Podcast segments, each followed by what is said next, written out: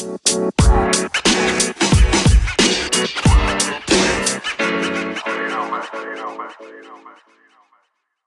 everyone. This is Frank Fear, and you're listening to Joey P. and Frank, NFL Championship Games Edition.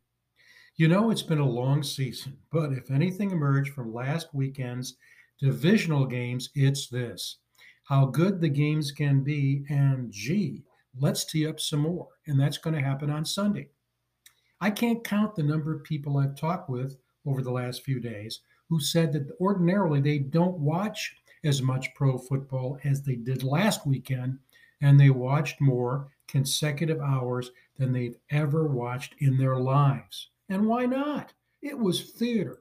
Three of the four games decided by three points, the fourth decided by six points in overtime.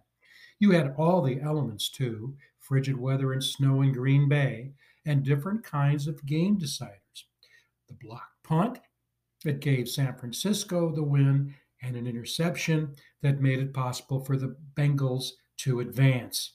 And you had rapid fire touchdowns at the end of the game in both Tampa and then in Kansas City in consecutive games on Sunday. One that started in Tampa Bay with 42 seconds left, and the other in Kansas City with 13 seconds left.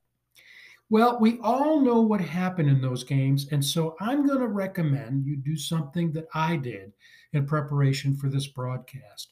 That is, analyze the stats and watch the film again, at least parts of it, to get a better handle on why and how certain teams won games that they might have otherwise lost. And I'm going to take the Buffalo Kansas City game as an example, primarily because it was my favorite game and also because I grew up near Buffalo as a Bills fan.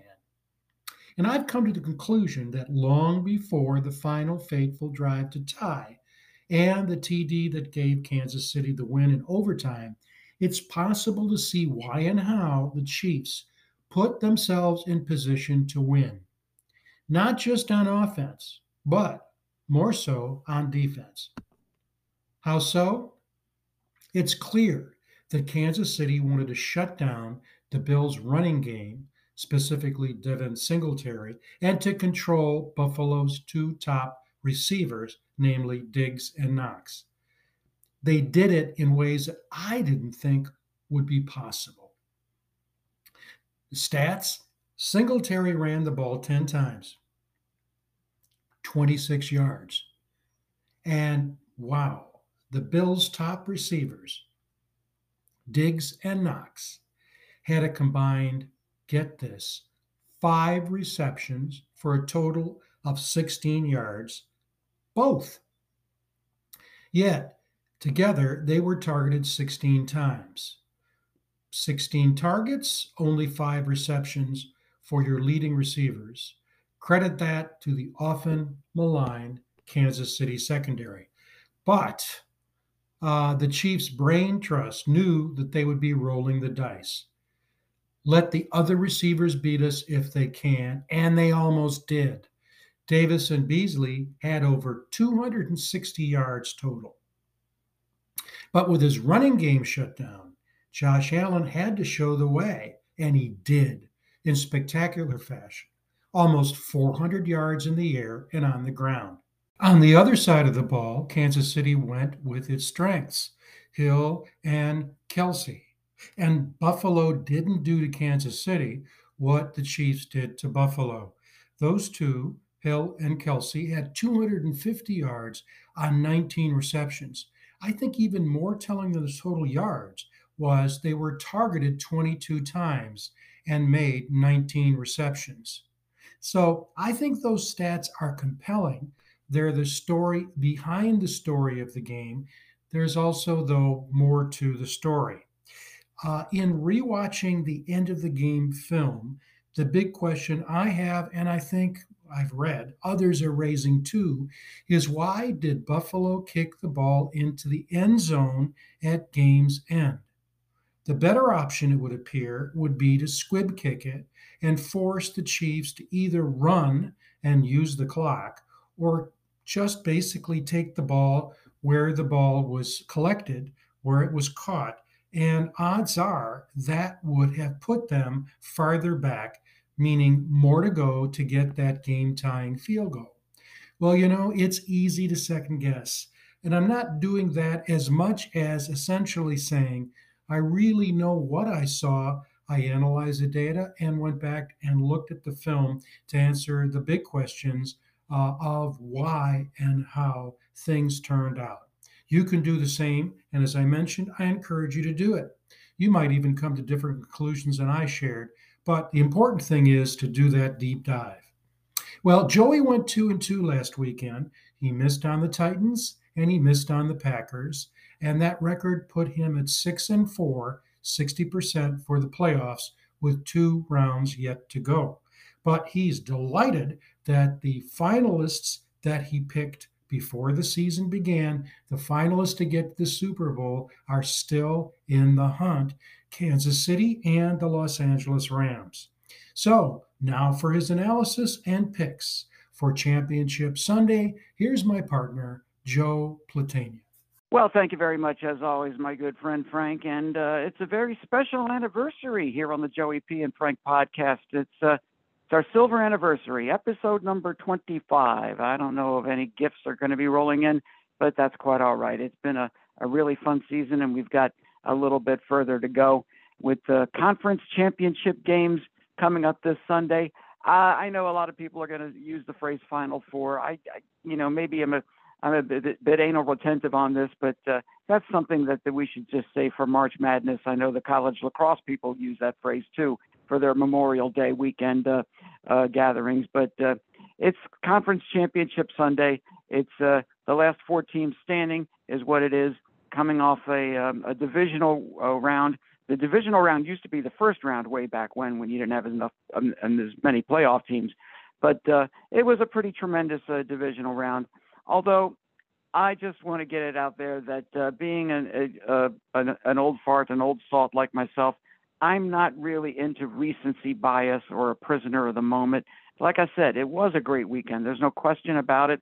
But to anoint it already as the best weekend ever, I mean, this game has a long, long history. I've been watching the NFL since the late 60s. I've been watching the NFL since the late 60s myself, and I just don't get into recency bias. Uh, uh, I've seen a lot of great divisional round games, wild card games, Super Bowls.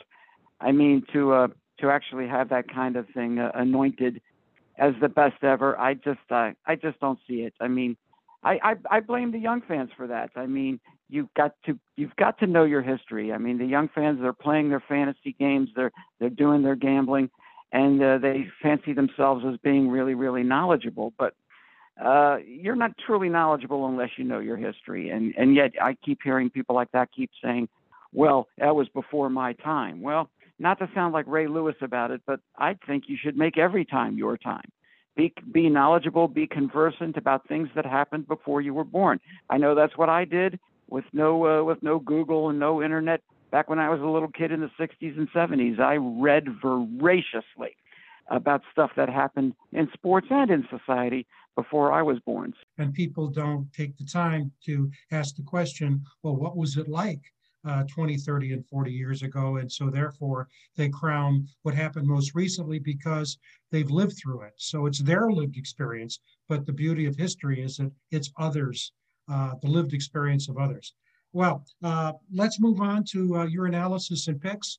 We're down to uh, four teams the AFC and NFC championship games, uh, and Kansas City is there again. Um, they're taking on the surprising Cincinnati Bengals, and uh, you've made your pick. Let us know what it is and why. Well, there shouldn't be, for anybody who's regularly read the sports column, or uh, or heard these podcasts, it shouldn't be any mystery because way back in August, I predicted a Rams Chiefs Super Bowl matchup, and uh, they are two of the final four. I, there, there I go. I broke my own rule. They are two of the last four teams standing, uh, and I think they are both going to win these games. I mean, the Bengals they can become the third team since 2003 to go from worst to first and make the Super Bowl in the same season, joining the 17 Eagles and the 09 Saints. And in the 2021 season, both the Bengals and 49ers, who hooked up in a couple of Super Bowls way back when, uh, have answered a last place finish with a conference championship game appearance, making 2021 the fifth year since the league merger 51 years ago, in which two teams have gone from last place finishes to a berth in the conference championship games. Uh, it's just amazing when you consider that with the cream always rising to the top this time of year, which is the way I prefer it. Uh, I'm not one of these people that likes to see new teams in and out every year. I know a lot of younger fans like that, but uh, 75% of the league, 24 out of 32 teams, have played for a trip to the Super Bowl in the last 12 years. And for 17 straight years, the NFL will not have a repeat champion. The New England Patriots in Super Bowls uh, 38 and 39, they're the last team to go back to back. But uh, the uh, conference championships are Sunday, and I'll, I'll never forget way back when when the games were at uh, 12 o'clock and 4:30, and the order of the games. For some reason, I was always hung up on that. What order are the games going to be played in? Uh, of course, if you have a game being played in the Pacific time zone, uh, if, naturally you can't have that being played at 12 o'clock Eastern time. But uh, the NFL streamlined the process. They tinkered with it. They tinkered with everything. And a few years ago, they moved the conference championship games to three o'clock and 6:30, uh, so you could have a, uh, a reasonable kickoff time if one of them was being played out west. And then they switched it so that the AFC would be first one year and the NFC would be first the second year. There's no bias as toward which one was the more spotlighted matchup. And um, a good way to remember it is that the game that goes first on Conference Championship Sunday, they will be the designated home team for the Super Bowl. So at Sunday at 3 o'clock on CBS, the AFC game will be first. The winner of this game will be the designated home team for the Super Bowl, even though they might be playing it in the Rams' home field. They will be playing it on the Rams' home field. Uh, Cincinnati, 12 and 7 to this point against Kansas City, 14 and 5. Bill Vinovich, a two time Super Bowl ref, he did games 49 and 54. He'll be working this game. And of course, Jim Nantz, Tony Romo, and the very underrated Tracy Wolfson will be calling it a mother of three. She does a really, really terrific job on those sidelines with that top crew. So you're all set for that. These two franchises have never met in the postseason, but as we do know, they did meet only four weeks ago. Week 17 at Paul Brown Stadium, Cincinnati came from 14 down and beat Kansas City 34 31 to clinch the AFC North and render uh, the Ravens render the Ravens, Browns, and and and uh, the Steelers irrelevant. Ben Roethlisberger just retired today, so who knows what they're going to do. But Joe Burrow passed for 446 yards in that game against the Chiefs, four touchdowns. Ja'Marr Chase, 11 catches, 266, and three touchdowns. He surpassed uh, Jerry Butler, not the singer, the other guy, Jerry Butler, who had 255 receiving yards and 79 for the most receiving yards in a game by a rookie ever. The Bengals began as an expansion franchise, the last of the AFL teams in 1968, so they only played two years in the AFL before the merger. They owned the best record in AFC championship games, even though it's only 2 and 0. But uh, they advanced to the Super Bowl on both occasions, Super Bowls 16 and 23, losing to the New York uh, to the San Francisco 49ers both times. The Bengals and the New York Giants are the NFL's only teams in the Super Bowl era without a loss on Conference Championship Sunday. And 31 of 32 teams have played in those contests. Now, the Chiefs would have win, would advance to a third straight Super Bowl. That's been pretty rare. Uh, I don't need to tell you or any other Western New Yorkers. Buffalo, they went to tw- uh, Super Bowls 25, 26, 27, 28. Miami went to Super Bowls 6, 7, and 8. New England went to Super Bowls 51, 52, and 53. And then that's when the Chiefs picked up the mantle. They've been to Super Bowls 54 and 55, and they can make it uh, a third straight Super Bowl. They're playing a. They're the Kansas City is the first team in NFL history to host a conference championship game four straight years. The seventh to play in the game in four straight years. Period. Chiefs are two and two all time in the AFC championship games. Victories in each of the past two seasons. The franchise was 3 and 0 in AFL championship games. See, learn your history, kids. They won in 62 as the Dallas Texans and in 66 and 69 after moving to Kansas City. Andy Reid, uh, one of the most likable guys in the NFL, uh, one of the most highly regarded coaches. He uh, had a lot of success in Philadelphia without bringing the trophy home, but he's now guided two teams to four consecutive conference championship games. Philadelphia 01 to 04 and Kansas City now. No other head coach in the Super Bowl era has made four straight appearances in this game with multiple teams. Bill Belichick went to eight in a row. Uh, John Madden did five. Tom Landry did four. Marv Levy did four. They're the only other coaches to pull that off. And Reid has 252 career wins, including the postseason. The only guys who have more, oh, a few guys named Shula and George Halas, Bill Belichick, Tom Landry. Zac Taylor, uh, the youngest of the four conference championship coaches uh, for the Bengals, he could become the sixth individual to win his first three postseason games as an NFL head coach, joining, oh, a guy I know very well, Brian Billick, along with Jeff Fisher, John Fox, Doug Pederson, and Ken Whisenhunt, the former Ravens assistant, by the way. Bengals are two and one against Kansas City since Reid took over, and only the Tennessee Titans are five and two, have a better record against the Chiefs than the Bengals do in that span. Now, of course, you have to talk about the quarterbacks in this matchup. Patrick Mahomes is expected to become the first quarterback in NFL history to start four conference championship games prior to turning 27 years old. And with a new wife and a new baby, I'd say he's on a bit of a roll. Mahomes is 7 and 1 in eight postseason starts at Arrowhead Stadium with 23 touchdown passes, one interception, and a 120.5 passer rating he's doing pretty good. Including the postseason, Mahomes owns a four and one career record against opponents to which he has lost previously in the same season, including wins in the 2020 AFC Championship game and last week's win. Last week's win both over the Buffalo Bills in that uh, amazing, amazing game that we all watched last weekend. He gets, uh, uh, well, J- Ja'Marr Chase, he gets uh, Joe Burrow throwing to him. Ja'Marr Chase enters Sunday with 225 postseason receiving yards he needs 18 against the Chiefs to break the NFL postseason rookie record held by Torry Holt, uh, the late of NC State and the Rams. Chase, who had 116 receiving yards in the wild card win against Las Vegas and 109 last week, first player in NFL history with multiple postseason games of 100 or more receiving yards. Five pairs of teammates this year each reached thousand receiving yards. Two of those duos are featured in this game: Chase and Tee Higgins and Tyreek Hill and Travis Kelce. Travis Kelce, I mean, what a career he has had. He has 96 postseason catches. Only three guys in NFL history have more. Rob Gronkowski with 98, Julian Edelman 118, and some guy named Jerry Rice at 151. Tyreek Hill had 172 receiving yards in this conference title game last year. He had 11 for 150.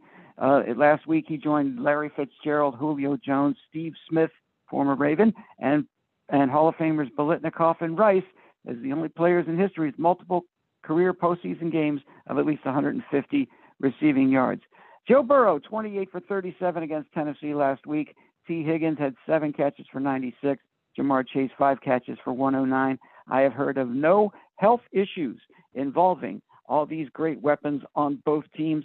Although, if you were to give the edge to anybody, uh, Kansas City being at home with the playoff experience and having a better offensive line that they had to rebuild last offseason after what Tampa Bay did do it in the Super Bowl. Cincinnati's offensive line, uh, not the best. Uh, Joe Burrow got taken down nine times last week. But Burrow did become the first quarterback to win two playoff games in the second season since Russell Wilson did it, uh, leading the Seahawks to a Super Bowl title uh, eight seasons ago.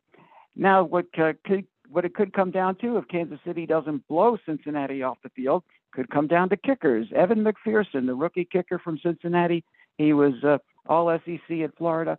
He converted a 52 yard game winner with no time remaining to uh, send Cincinnati to this game and knock top seed Tennessee out. McPherson kicked a 54 yarder earlier in, uh, in that Tennessee game. He tied the single game NFL postseason record with two field goals of at least 50 yards, and he converted all four field goal attempts in both the wild card and divisional victories.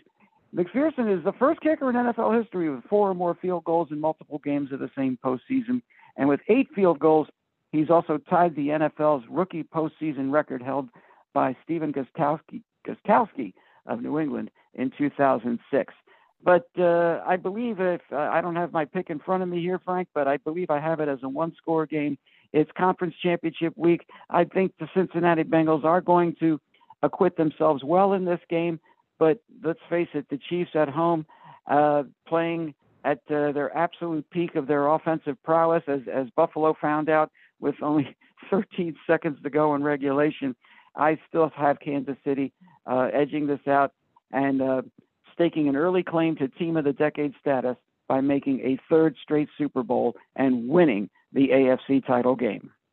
Yeah, you have it uh, 33 to 26 for Kansas City. Uh, and now we go on to a, an interesting game uh, the Los Angeles Rams and the 49ers, no strangers to each other. Uh, obviously, and they just played a few weeks ago, very important game for the 49ers. And one of the things that's interesting about this game, Joe, from my perspective, is that in the Kansas City Cincinnati game, you have two prolific quarterbacks. Uh, for Los Angeles, of course, you've got Matthew Stafford, who's gotten a new lease on life out in LA. And then you have uh, Jimmy G, uh, and I'm sure as you've heard it and read it this week, the much maligned Jimmy G, who hasn't thrown a touchdown pass yet in the playoffs.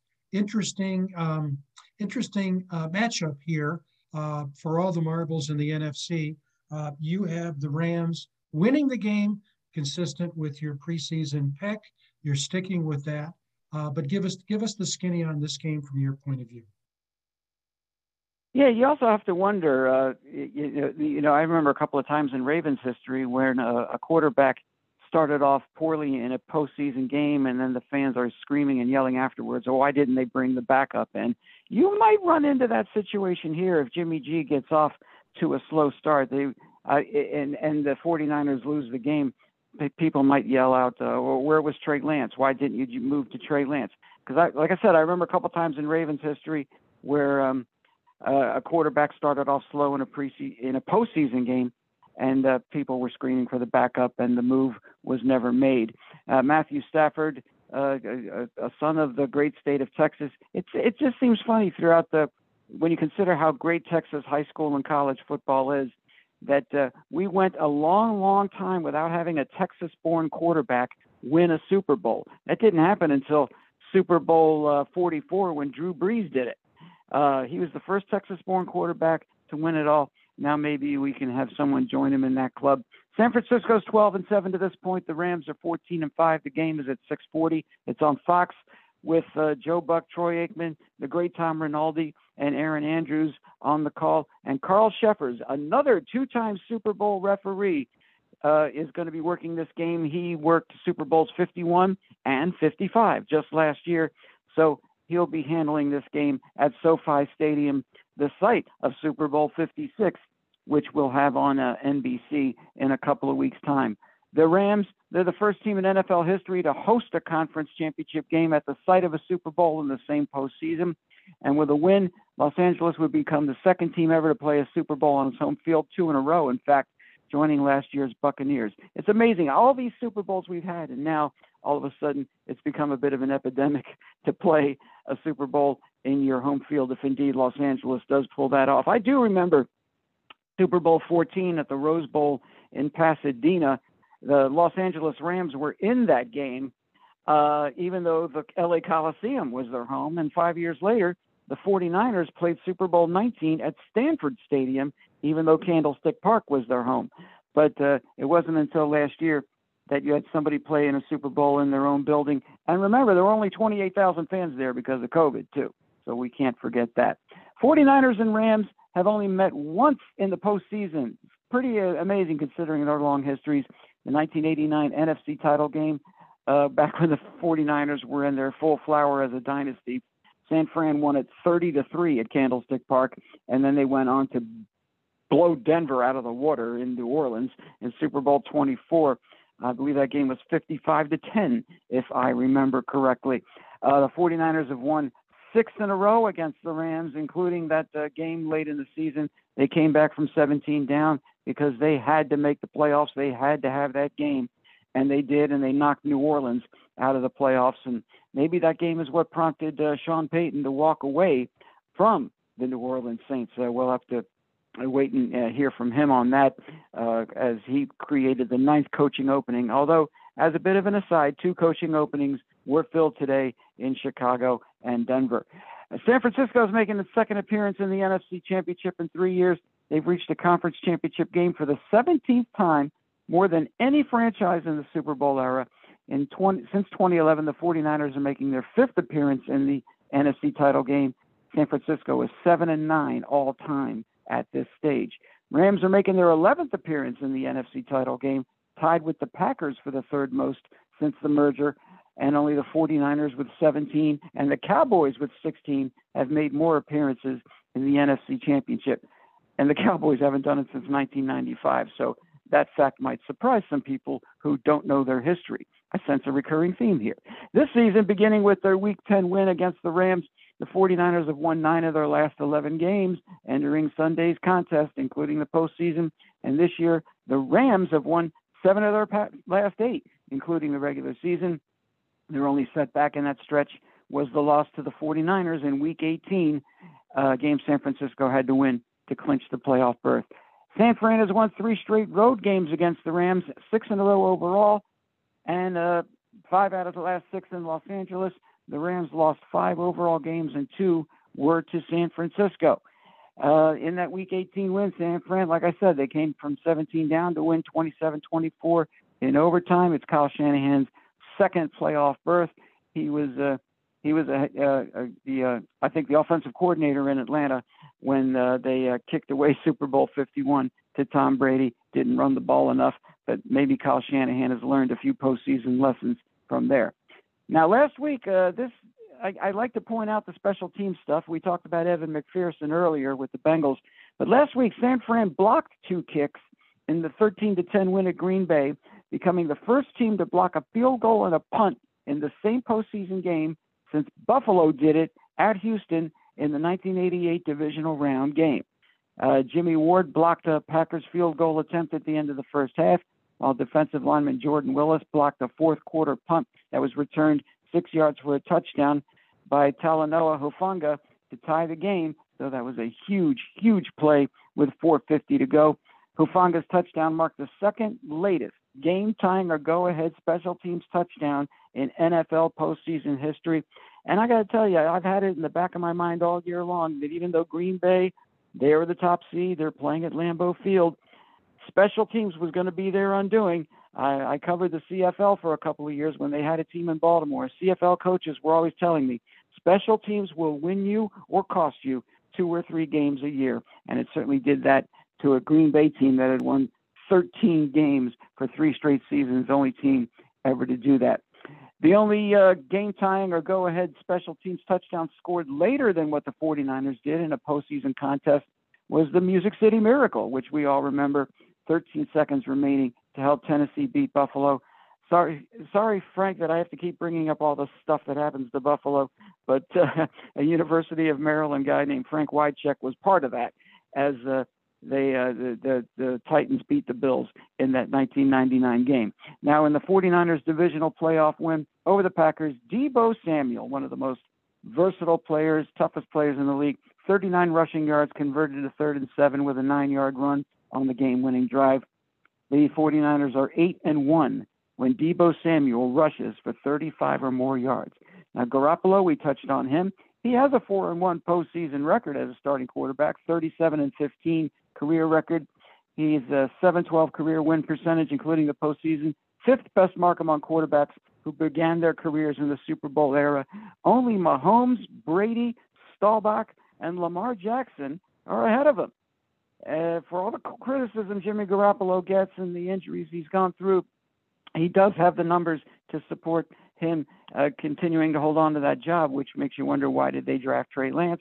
We'll have to wait and see what the offseason holds there. Uh, Garoppolo is also 3 0 as a starting quarterback on the road against the Rams, bidding become the second quarterback in 49er history to win multiple NFC championships, uh, joining uh, some guy named Joe Montana. Uh, Von Miller, uh, great career with Denver. Now he's a linebacker for the Rams. One sack, one forced fumble, and a fumble recovery in the 30 to 27 win at Tampa Bay.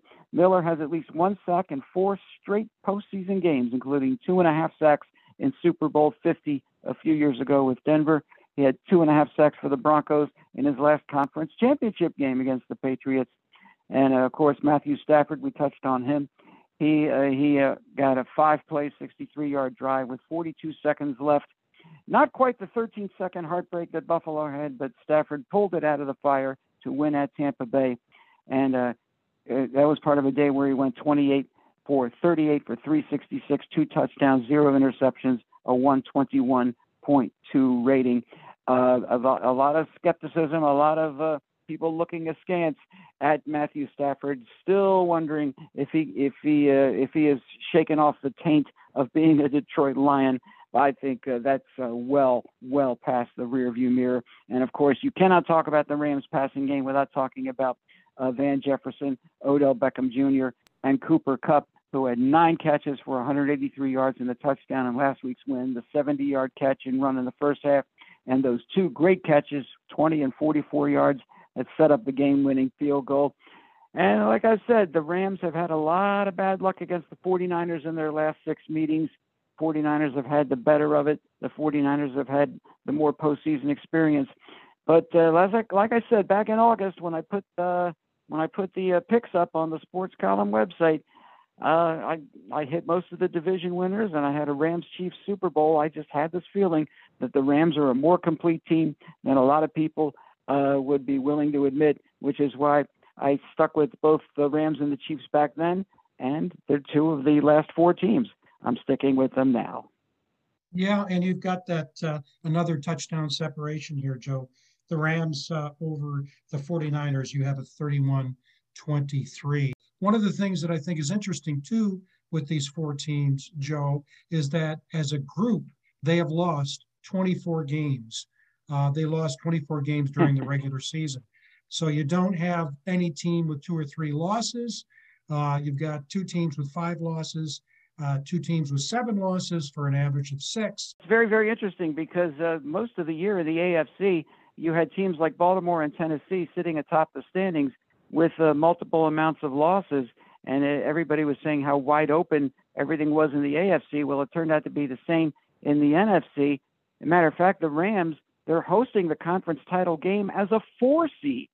That's only mm-hmm. happened once before since seeding went into being. Uh, the Arizona Cardinals, uh, they hosted uh, the Philadelphia Eagles as a four seed and won the game, and then went on to Super Bowl 43, where they narrowly lost to Pittsburgh. So, uh, like I said, the cream usually rises to the top, but you know sometimes you get you get the the uh, the the uh, the vagaries of parity involved in these playoff games.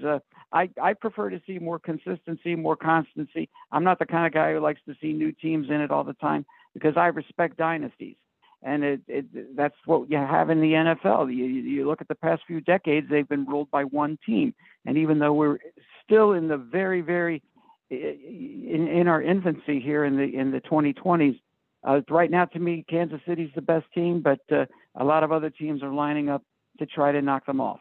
Well, last week, Joe, you talked uh, extensively, and uh, for me, it was very educational about the officials and uh, who might be picked uh, to uh, to officiate in, in these games, the upcoming games this weekend, and also the Super Bowl. Uh, since that time, the NFL has made selections for the Super Bowl. So, talk a bit, sort of round two on NFL referees. Yes, indeed. Uh, the uh, Super Bowl referee has been selected. He usually comes from the divisional weekend round of games, which of course we had last weekend. It used to come from wild card weekend but of course, the NFL, they like to tinker, they like to change the routine.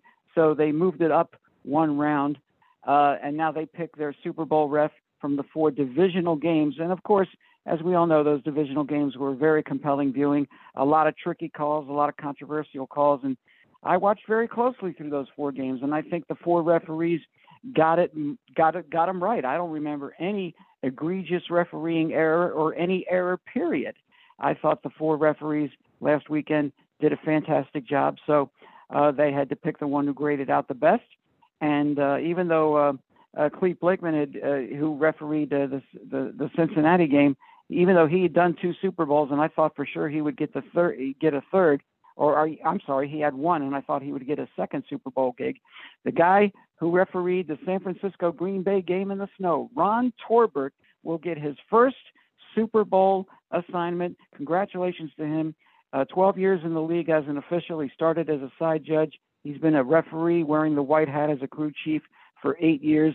So Ron Torbert will head an all-star mixed crew. Sometimes that can be a problem when you're not working with the same guys you had all year.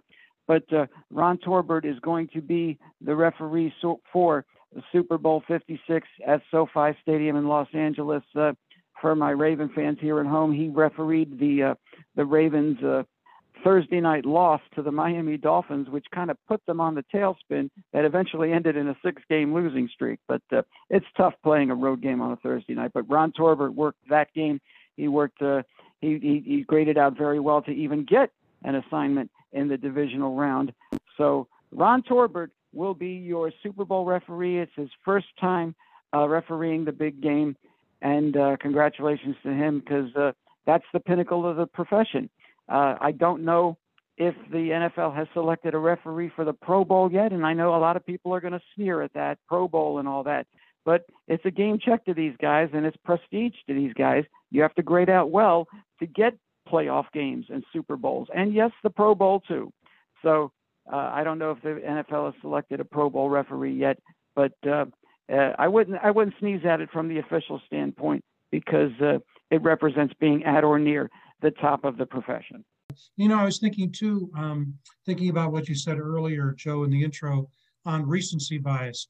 Uh, I mentioned in my comments leading into uh, uh, your analysis uh, that I talked with a bunch of people over the last few days, uh, and um, some of them told me they they had never watched so much football as they had watched uh, last weekend because the games essentially they ended up to be theater. Uh, even if you're not a hardcore football fan, uh, there was an incredible excitement from the beginning to the end. And I'm thinking if, if that happens again this weekend, um, would it be possible for the television ratings to break the all time record uh, come February? Uh, because again, it may draw people who aren't necessarily football fans, but again, because of the theater, uh, they'll be watching. What do you think?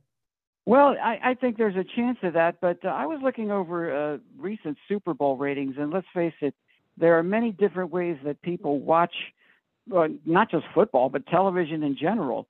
And uh, su- the Super Bowl ratings have gone down a little by yeah. little in recent years. As a matter of fact, last year's Super Bowl had a rating below 40 for the first time in a long time. It had like 38 or 39, the rating number was. Uh, and again, I just chalk that up to people watching on their phones and watching on tablets and things of that nature because the ratings are taken using more conventional means. But uh, the, the days of having a, a Super Bowl rating number in the mid to high 40s, I mean, I think the highest rating was 49.1 for Super Bowl 16, if memory serves. I think mm-hmm. those days are over, unless uh, unless uh, unless somehow you uh, you know th- those numbers rally, which I don't think they're they're going to. But uh, the, uh, you used to be you used to be able to get a rating number of 45 to 48, and you used to have like 115, 120 million people watching at least part of the game. But those numbers have been down in recent years. Now, week by week, uh, the regular season ratings have rallied from the uh, national anthem controversies of about five and six years ago. But uh, the Super Bowl rating uh, has has concerned me a bit but it's an easy uh, cause to pinpoint when you consider how many different ways people consume the NFL and television uh, in, in the modern day era. Thanks, Joe. Let's do a summary of those picks to review them again. In the AFC Championship game on Sunday, the first game, you have the Kansas City Chiefs 33, the Cincinnati Bengals 26.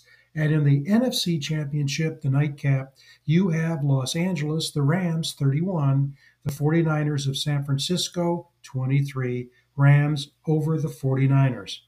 Thanks everyone for listening. Hope you enjoyed it. We'll be back with you for our Super Bowl preview. Uh, until then, as we always say, please be good sports. For Joe Platania, I'm Frank Fear. Take care, everyone. A tug of war 22 nameless men grappling in the mud. They called it.